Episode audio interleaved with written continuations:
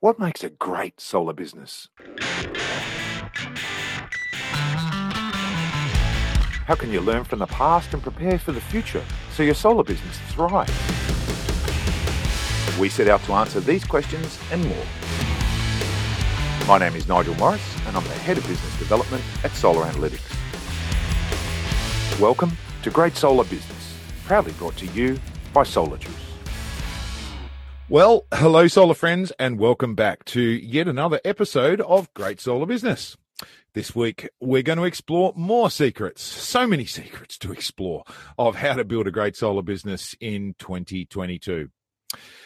With the Smart Energy Council conference behind us, but more events looming quickly, I thought it would be worth diving into how to get the most out of trade shows. Whether you're planning a huge booth at an exhibition or a retailer, just doing home shows and shopping centres, there's a bit of science that you can apply to make sure you're maximising your sales potential at these events.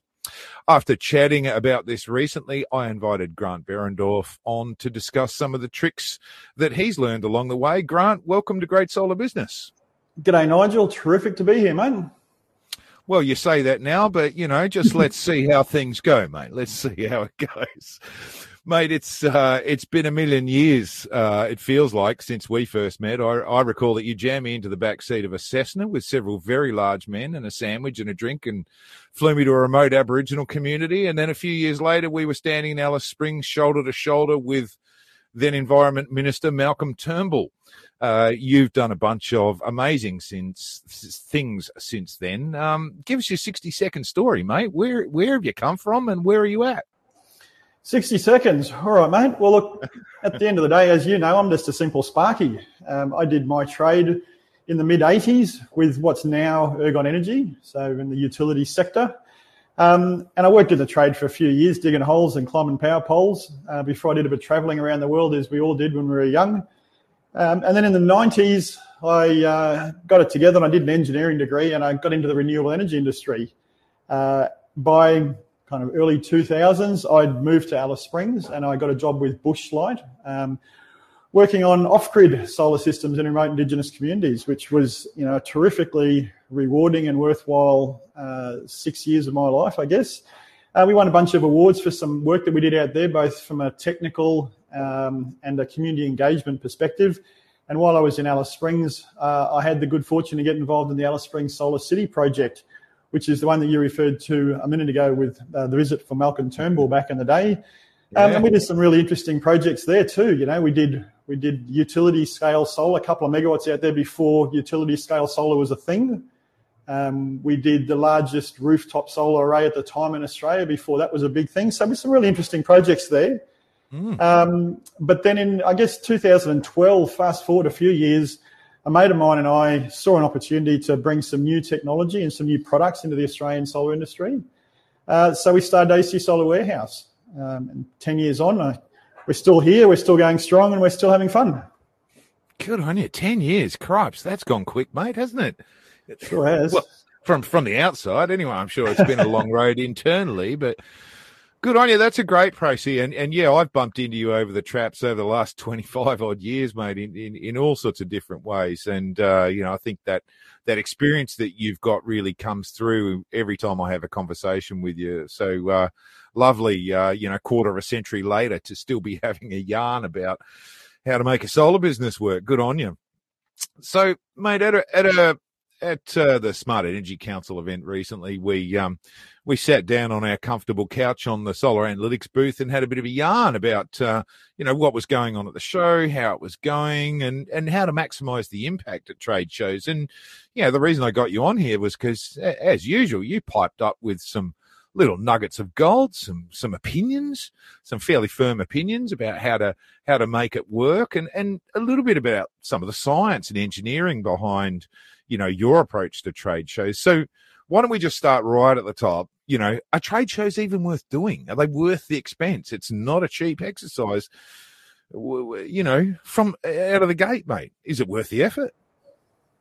Well, it's a really good question, mate. And I do think, I remember I was chastising you for having a lounge on your booth, which is a big right. No-no. Right.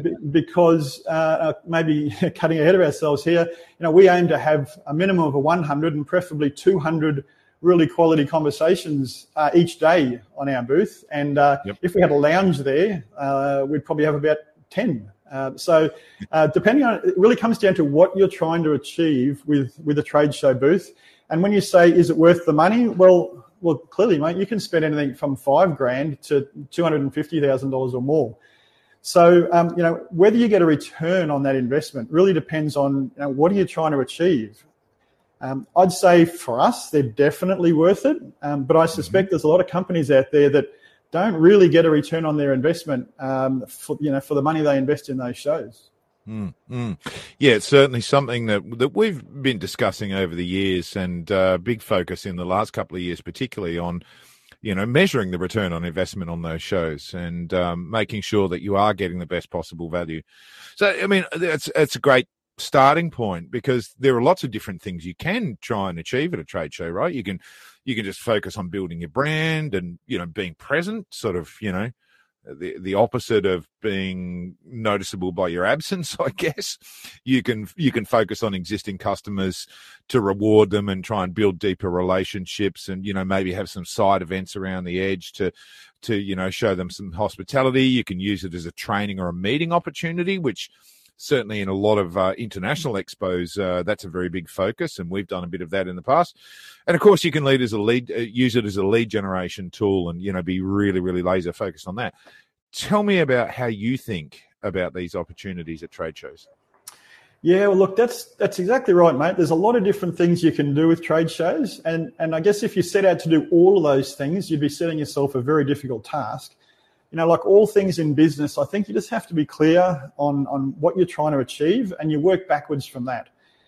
So, you mentioned brand building, and, we've used shows ourselves over the last decade to get our brand out there and to build brand awareness, if you like. And if that's what you're after, then, you should set that as a clear objective. But these days, I guess, really for us, it's about meeting people and talking to people and, existing customers, potential new customers, and that's the thing that we really focus on in our trade show booth. So I'd say really, whether it's collecting leads or whether it's training people, the first step, we have a kickoff meeting about 4 months out from any show, and we write down on a piece of paper, what are we going to achieve at this show? And I think if you do that, then all the rest of the pieces start to fall in place. 4 months out, wow, good on you. It's a long process, isn't it? I'm actually working on the next show that we're going to, which is 2 and a bit months out. And, it's the pace is building now for all the stuff that you've got to do. So, yeah, it is a long process, isn't it? Tell me, let me ask you this one. Do you think trade shows, can you segregate and can you effectively target differently to try and get, for example, new leads versus existing customers? Well, certainly you can. And that comes down to if your strategy was to focus on new customers, for instance, then your pre-show marketing would be particularly skewed in that direction. And some of the sort of things that you do on the booth might be targeted specifically at that as well. So, in our case, it's an equal balance between looking after our customers that we already know and meeting new people. But certainly that just comes down again to who you're going to target and then building a strategy around that. Yeah. So let's dive into that a little bit, because I know you've got a really a strong focus on managing sales leads quite cleverly on your booth. You never cease to impress me, Grant, and over the years you've always impressed me. You're a much cleverer a guy than I am in so many respects with your engineering hat on. You have a really good grasp on the engineering, the science behind so many things, mate, and it always impresses me. And of course, you're transferring that to help your team to understand how to triage your visitors and manage your visitors. Tell me what you've learned over the years and how you apply that to your booth strategy. Well, look, I guess we just put a bit of thought into it, and we actually have training for our staff before we go to a conference, and we make sure everybody's on the same page. And it's pretty simple, although there is some science behind this, and, there's trade show strategists out there that get paid a lot of money for trying to, providing advice on this sort of stuff. Look, fundamentally, when a visitor arrives at our booth, we aim to meet them and greet them, work out what they're looking for and how we can help them as quickly as possible.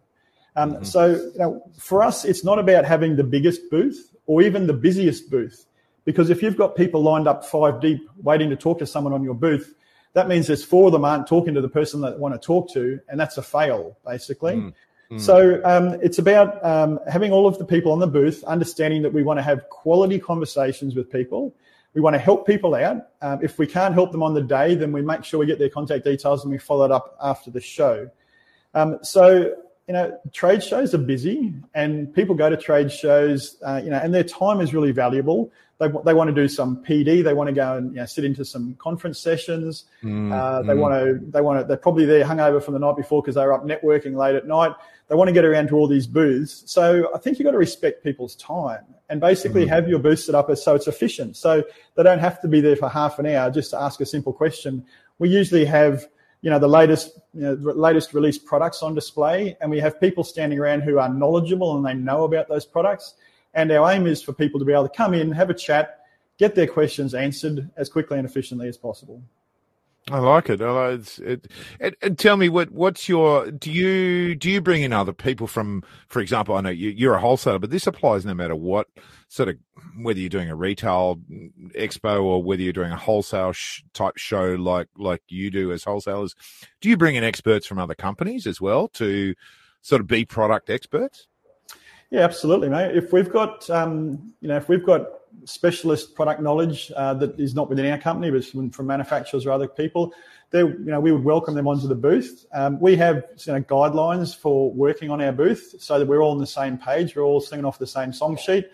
But certainly, we work pretty closely with our partners. All the manufacturers we represent are all welcome to put people on the booth, and really it's just about trying to, have as many quality conversations and answer as many questions as we can in the time that we have. Yeah. So let's talk a little bit about the actual booth, and your booth is a classic. I love your booth, mate. It's got an engineering feel about it. It's got a kind of got that mechanical pop outness that makes it. Booths are hard to put up and hard to pull down, and that mechanical ingenuity that's gone into actually the physical construction of your booth, which is really good. It's based on a container, but you've leveraged the upstairs, you've leveraged the internal, you've leveraged an external, you've done some really clever stuff. And booths can vary from literally a table and a pop-up, which is what a pop-up stand, which is what I'll be doing next week in a little regional show, right through to go to the international conferences, and they've literally got multi-story function centers with kitchens and bars and meeting rooms and all that kind of stuff. And you can spend a fortune, or you can be very modest. How do you choose the right size and design of a booth for your company and for the show? Yeah, mate. Well, look, the right size is really comes down, I guess, to what you're trying to achieve and what budget you have. But what I would say is that you really should think about your trade show booth as an example of your corporate personality, if you like. And I think if you look at it through those eyes, when you walk around the conferences, even here in Australia, the booth that companies have often is a representation of the culture within that company. And there's some booths that you see that are pretty bland, and they've got some pretty disinterested people sitting there playing on their phones. And I mean, that to me, when I see that, it tells me a lot about the culture of that business. And there's other booths that use technology and they're efficient. And as you say, there's engineering principles involved. And that hopefully speaks to the brand personality of that particular business. So it's not all about size, mate. It's about what you do with it, and it's about how you present yourself and your company at these shows. I couldn't agree more, and it's why I'll argue with you black and blue about our couch, because for us, making our customers feel welcome and giving them a chance to take the load off their aging feet and to sit down and just have a quality conversation before we politely push them away is a really key part of what we do, and making them feel welcome, I guess, and having that sort of casual environment is part of our brand look and feel, if you like. But notwithstanding that, I took a lot of lessons from you, as I always do. And what about that layout, mate? It has to look good. It has to be functional. You talked about how your team actually analysed customer flows and designed your layout and equipment around it. Tell me about that. Yeah, well, look, there's been a bit of trial and error over the years, of course. We've done, on average 2 trade shows a year for 10 years. So that's at least 20 trade shows. So, we were actually in the US probably 4 years ago, and we saw a container booth on display. And we thought, gosh, that's a good idea. It was a bit knocked around and it had a kind of an earthy feel. It wasn't something that we immediately said we should do ourselves, but the idea of having a container that you could reuse and you weren't wasting a lot of products and materials after each show, that really appealed to us. So we adopted that idea, and we've got our meeting room upstairs, which you mentioned before, which increases the return on the space that you pay for at a conference if you can go 2 stories without adding too much cost. So that works out really well. And then the layout of the actual booth is something we could find over the years. And look, fundamentally, the principles are that your booth should be welcoming, should be informative, and it should be efficient. So people should be able to wander in, either immediately talk to somebody or immediately engage with some interesting or informative information. And they should get what they're looking for quickly, so that they don't have to spend half an hour of their valuable time at a conference just waiting to speak to someone or waiting to speak to the right person to get some information. So the layout is all about traffic flow. And, again, depending on your strategy, sometimes you want literally lines of people coming into your booth. Other times you might just want volumes or whatever. So, it comes down to understanding what you're trying to achieve and then planning for that and laying your booth out accordingly. Mm-hmm. Yeah, you talked about a little bit about it, the angles being important, so that you were sort of psychologically getting people to flow through the booth, right?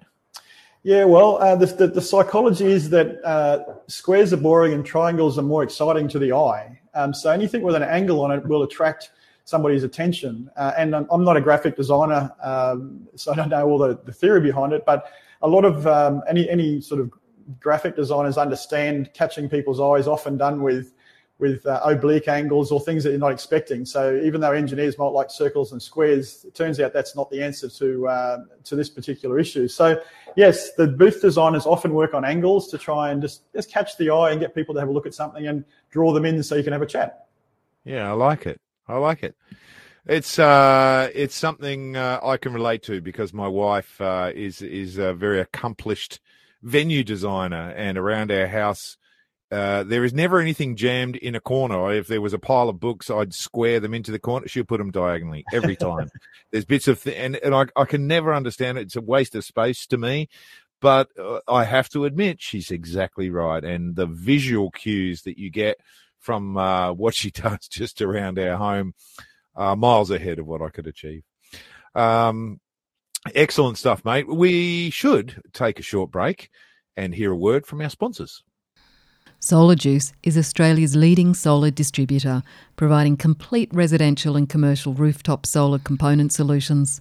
Solar Juice aligns themselves with brands that share their values of service, support, quality and value for money, like their panel brands REC, Hyundai, Trina and Longi, their inverters SMA, Fronius and Sungrow, along with the Tesla Powerwall battery.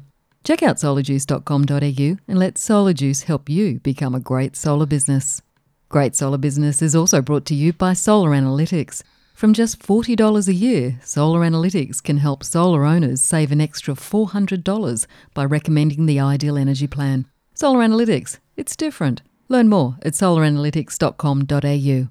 Please do support our sponsors who help us keep the wheels turning here at GSB. Don't forget to jump on and have a like and a share, and share the show with with your friends. We've had a lot of great feedback actually down at this Smart Energy Council conference that was the topic of this show, and lots of great people telling us that they enjoyed the show and got some value out of it. So let's keep going with Grant and see if we can extract some more value out of him. We learn a lot about how to think about the science behind making a trade show work, no matter whether it's a wholesale show or a retail show. But let's let's step into the future. Let's look ahead a little bit now, if we can, Grant. Virtual shows are a thing. They sort of bubbled up over the last couple of years for us. Do you think the traditional trade show will become less common in the future? And you know, what are the good bits we can take from the digitization of our world and the concept of digitally reaching and communicating with customers? Are we, you know, we're not going to get to slap each other's backs in the expo halls? Well, Nigel, I have to say, call me old-fashioned, but I'm not a massive fan of the online digital trade shows.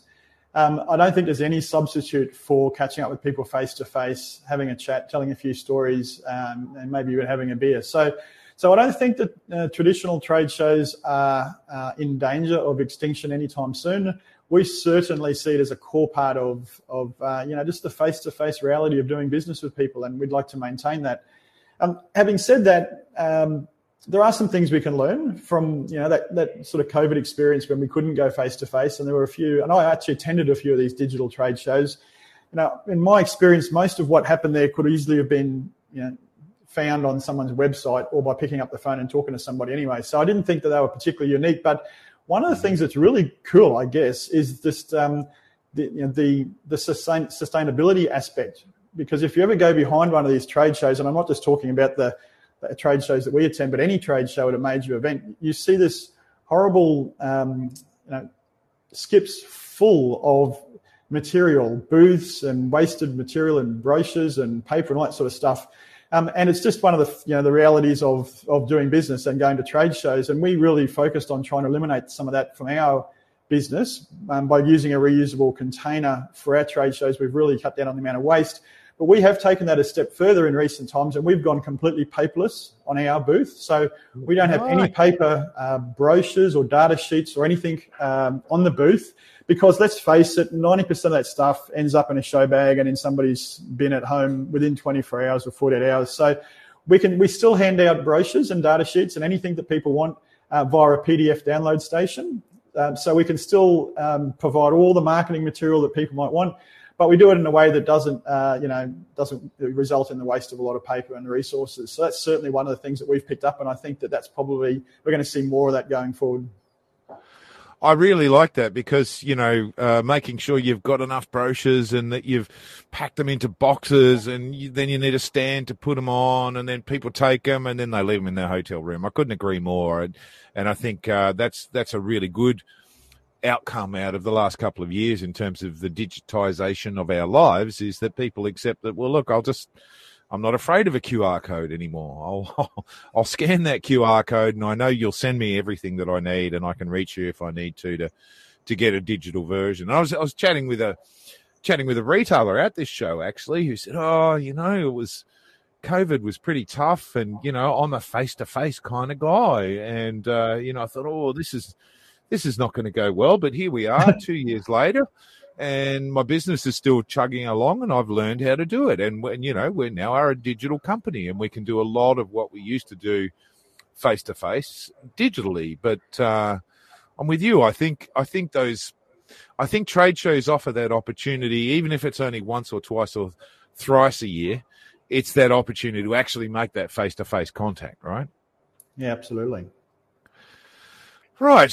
So, like you, I'm sure, I've seen a lot of bad booths. I've probably been responsible for some of them. And I've seen some, according to you, I'm responsible for one at the moment that I need to do some work on, which I like. Seen some bad booths, seen some very cool ones too. What do you think are the essential elements that you're going to need to have on a trade show booth? And again, thinking forward a year or two, you know, where are we heading with this? Well, mate, I know you're thinking, you know, physical hardware and that sort of stuff, but when it comes to booth design, there's some principles that are sort of pretty deeply embedded and very successful. So first of all, you know, you need to have a way of attracting people to your booth, and that's not going to change now into the future. So the way in which you achieve that is where you get to have some fun with, you know, innovation. But fundamentally, step one is to attract people to your booth, and you can do that through pre-show marketing, and you can arrange meetings with people. You know, some people run competitions, or they set up particularly interesting displays, all sorts of things.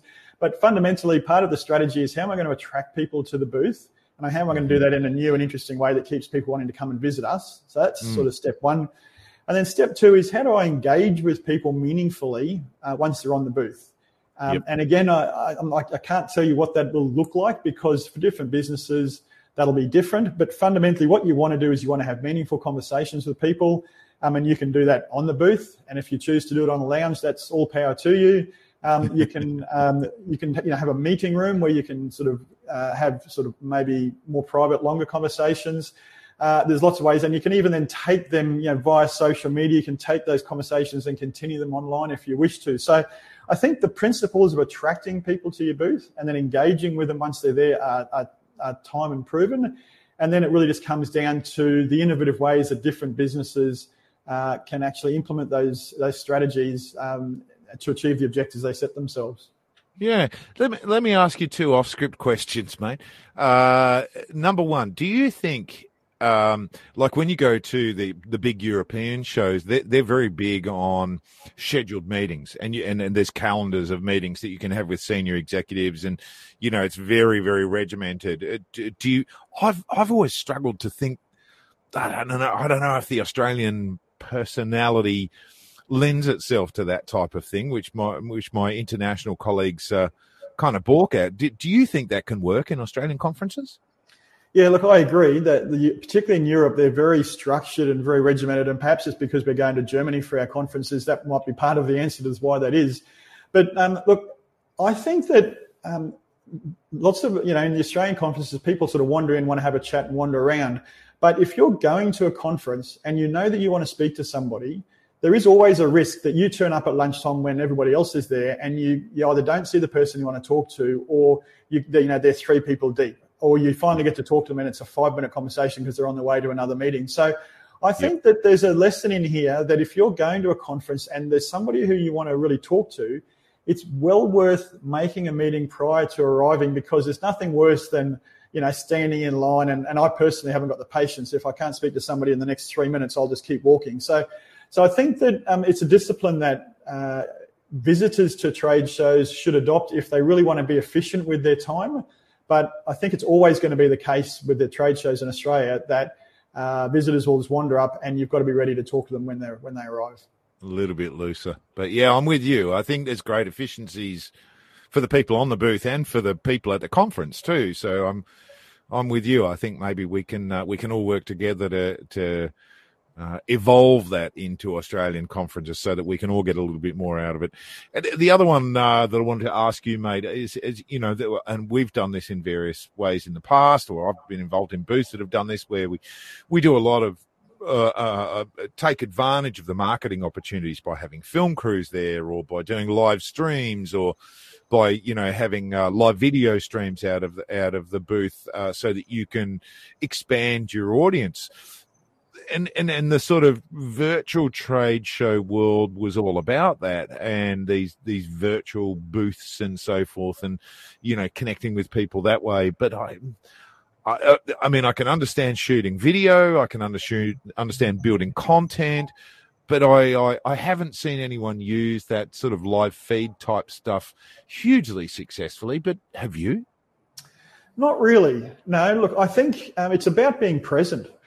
If somebody comes to visit you at a booth, you've spent a lot of money to be there. They've spent a lot of time and money to be there. You need to be present, and you need to have, you know, the time and the space to have a good conversation.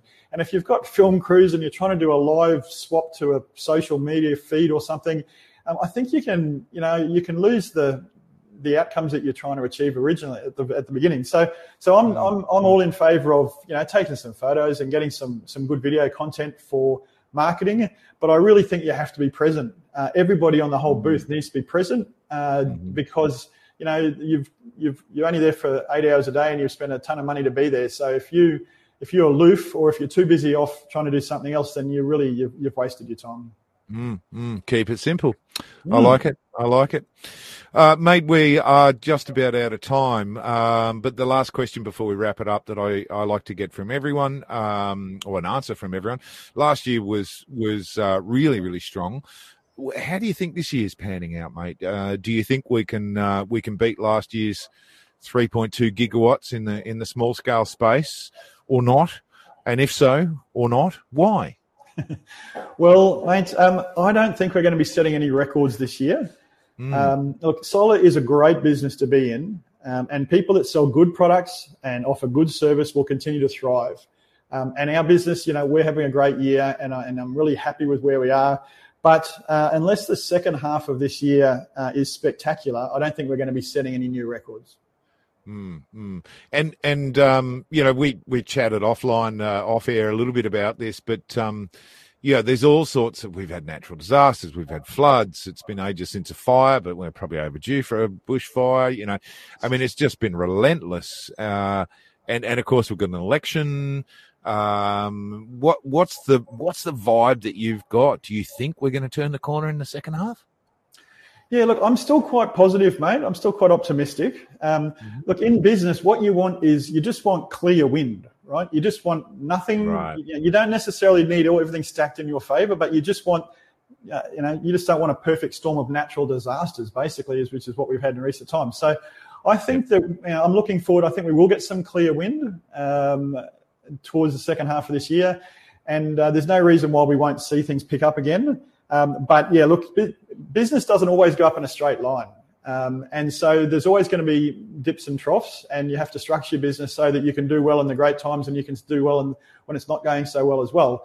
So I think there's a bit of a test for businesses this year, but I am optimistic, and I think we're still in the right business long term, and I'm looking forward to it. Good on you, mate. Well, it's a quarter of a century that you and I have been shooting the shit, and you're still there, mate, so all power to you. It's been an absolute pleasure having you on the show, but sadly we're out of time. Thanks so much for joining us. Thanks very much, Nigel. Great to chat. Good on you, mate. Well, friends, that's a wrap. My name is Nigel Morris. I'm Head of Business Development at Solar Analytics. I hope you picked up some tips on how to build a great solar business, and I look forward to speaking to you again soon. Great Solar Business was brought to you by Solar Juice, Australia's leading solar distributor. Solar Juice aligns themselves with brands that share their values of service, support, quality and value for money. Check out solarjuice.com.au and let Solar Juice help you become a great solar business. Great Solar Business was also brought to you by Solar Analytics. You can now offer Solar Analytics from just $40 per year by connecting it directly to Fronius and Sungrow inverters. No additional hardware required, just extra value. Solar Analytics, it's different. Learn more at solaranalytics.com.au.